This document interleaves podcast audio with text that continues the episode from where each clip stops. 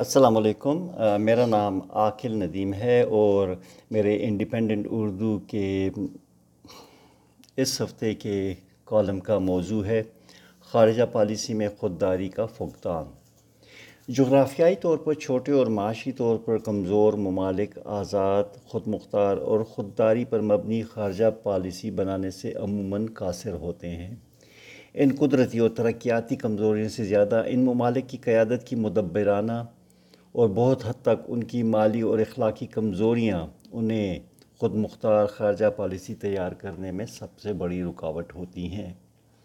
کچھ حد تک اس میں قوموں کی سہل پسندی، خیرات کھانے کی فصل، خصلت، محنت سے چوری اور کبھی کبھی ماضی میں زندہ رہنے کی عادت بھی ایک بہت بڑا کردار ادا کرتی ہے۔ بعض زندہ قوم میں مشکل ترین حالات میں بھی عزم و ہمت سے کام لیتے ہوئے ان حالات کا مقابلہ کرتے ہوئے آزادانہ خارجہ پالیسی بناتی ہیں اور کسی طاقت کے سامنے جھکے بغیر ترقی کا راستہ تلاش کرتی ہیں۔ ویتنامی ایک ایسی قوم ہے جنہوں نے پچھلی صدی میں جرت کے ساتھ پہلے ایک نو آبادیاتی طاقت کا مقابلہ کر کے آزادی حاصل کی۔ اور اس کے بعد دنیا کی سب سے بڑی عسکری قوت امریکہ سے انیس سال کی طویل جنگ اور لاکھوں جانوں کی قربانی دے کر فتح حاصل کی۔ اور جب اس فتح کے کچھ سالوں بعد ان کے ایک ساتھی ہمسایہ ملک نے ان پر اپنی بالادستی قائم کرنے کی کوشش کی، تو اس بہادر قوم نے اس کا بھی مقابلہ کیا اور اس میں بھی کامیابی حاصل کی۔ اس وقت ویتنام ان ابتدائی شدید مشکلات کے باوجود ایک کامیاب معیشت ہے۔ اور بڑی حد تک خودداری پر مبنی خارجہ پالیسی کامیابی سے چلا رہی ہے۔ اس کی آبادی تقریباً ساڑھے نو کروڑ کے قریب ہے اور اس کی برآمدات اس وقت دو سو نوے ارب ڈالر سے بھی زیادہ ہیں۔ ویتنام کی فیکس آمدنی دو ہزار پانچ سو ڈالر کے قریب ہے۔ اس کے مقابلے میں ہم اگر اپنی خارجہ پالیسی اور معاشی ترقی کو دیکھیں تو یہ ایک افسوسناک تصویر دکھائی دیتی ہے۔ ہماری خارجہ پالیسی کبھی بھی خود مختاری پر مبنی نہیں رہی۔ یہ نہ تو آزاد تھی اور نہ ہی ہماری قومی خودداری اس میں جھلکتی رہی۔ ہم نے آزادی کے فوراً بعد ہی ایک سہل پسندانہ، غلامانہ سوچ کو پروان چڑھا ہے، جس میں ہم نے اپنی سلامتی اور معاشی ترقی کے لیے دوسری قوموں کے آگے مختلف ہیلے بہانوں کی بنیاد پر ہاتھ پھیلانا شروع کیے۔ یہ روش ابھی تک قائم ہے۔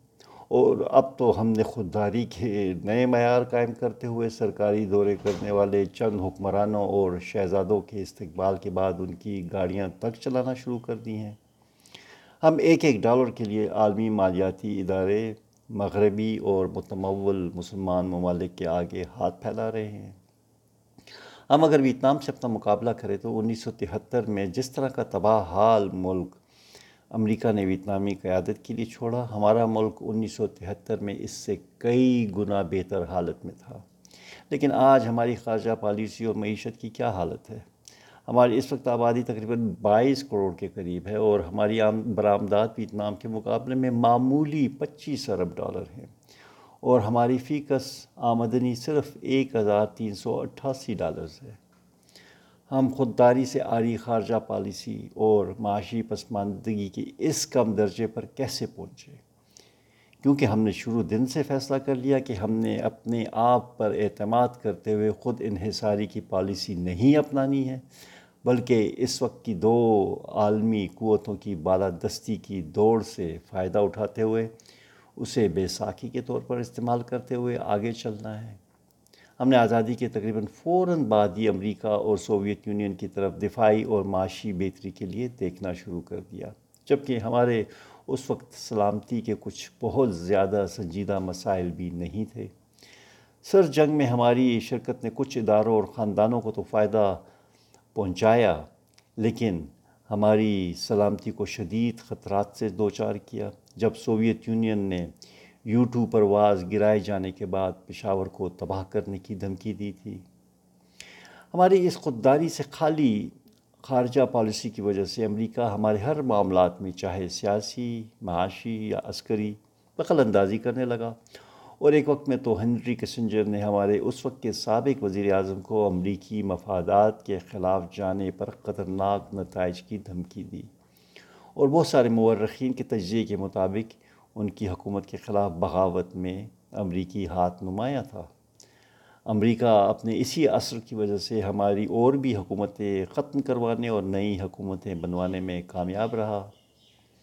ہم نے افغان جہاد میں شرکت کے لیے باقاعدہ سودے بازی کی اور امریکہ کی شروع کی پیشکش کو مونگ پھلی کا دانہ قرار دیتے ہوئے مسترد کر دیا اور اسے رقم بڑھانے کے لیے کہا۔ مطلوبہ رقم حاصل ہونے کے بعد ہم نے پورے ملک کو افغان جنگ میں چونک دیا، جس کے اثرات اب تک ہماری سلامتی کے لیے ایک مسلسل خطرہ بنے ہوئے ہیں۔ ہماری قومی خودداری دو ہزار ایک میں دوبارہ ایک فون کال پر ڈھیر ہو گئی اور اس مرتبہ تو ہم نے اپنے فضائی اڈے تک مالیاتی آکاؤں کے حوالے کر دیے۔ اگر ہم اس وقت کچھ قومی خودداری کا مظاہرہ کرتے تو شاید ہماری تاریخ مختلف ہوتی۔ طویل آزادی کے بعد کے تہتر برسوں میں ہم نے حت الوسع کوشش کی کہ کس طرح ہم خود کوئی محنت کیے بغیر بیرونی امداد کے سہارے چلتے رہیں۔ اور اس کوشش میں ہم نے قومی خودداری کے تمام معیار بالائے طاق رکھے۔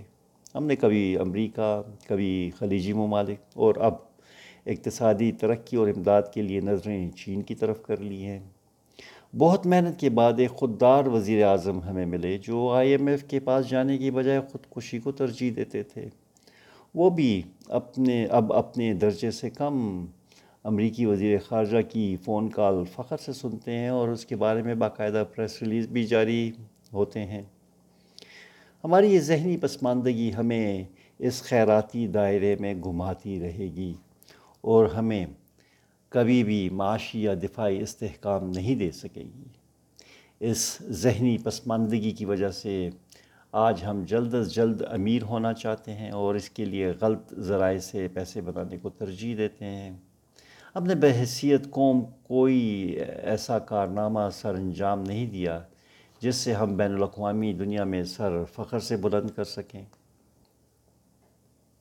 آج ہمارے تمام ادارے زبوں حالی کی آخری حد تک پہنچے ہوئے ہیں۔ اور اگر کچھ ادارے بظاہر یا ان کے دعووں کے مطابق مضبوط نظر آتے ہیں، تو وہ بھی فکری زبوں حالی کا شکار ہے۔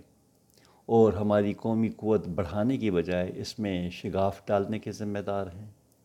ہم اگر اس وقت بھی خارجہ پالیسی کے میدان میں اپنی سمت کو درست کر لیں، تو ممکن ہے کہ ہم دنیا میں ایک آبرومندانہ مقام حاصل کر سکے ورنہ اگر اسی ڈگر پر چلتے رہے تو ہم ایک بحران سے دوسرے بحران میں داخل ہوں گے اور ہمارا کمزور وفاق مزید سنگین خطرات میں گھر جائے گا۔ شکریہ۔ السلام علیکم۔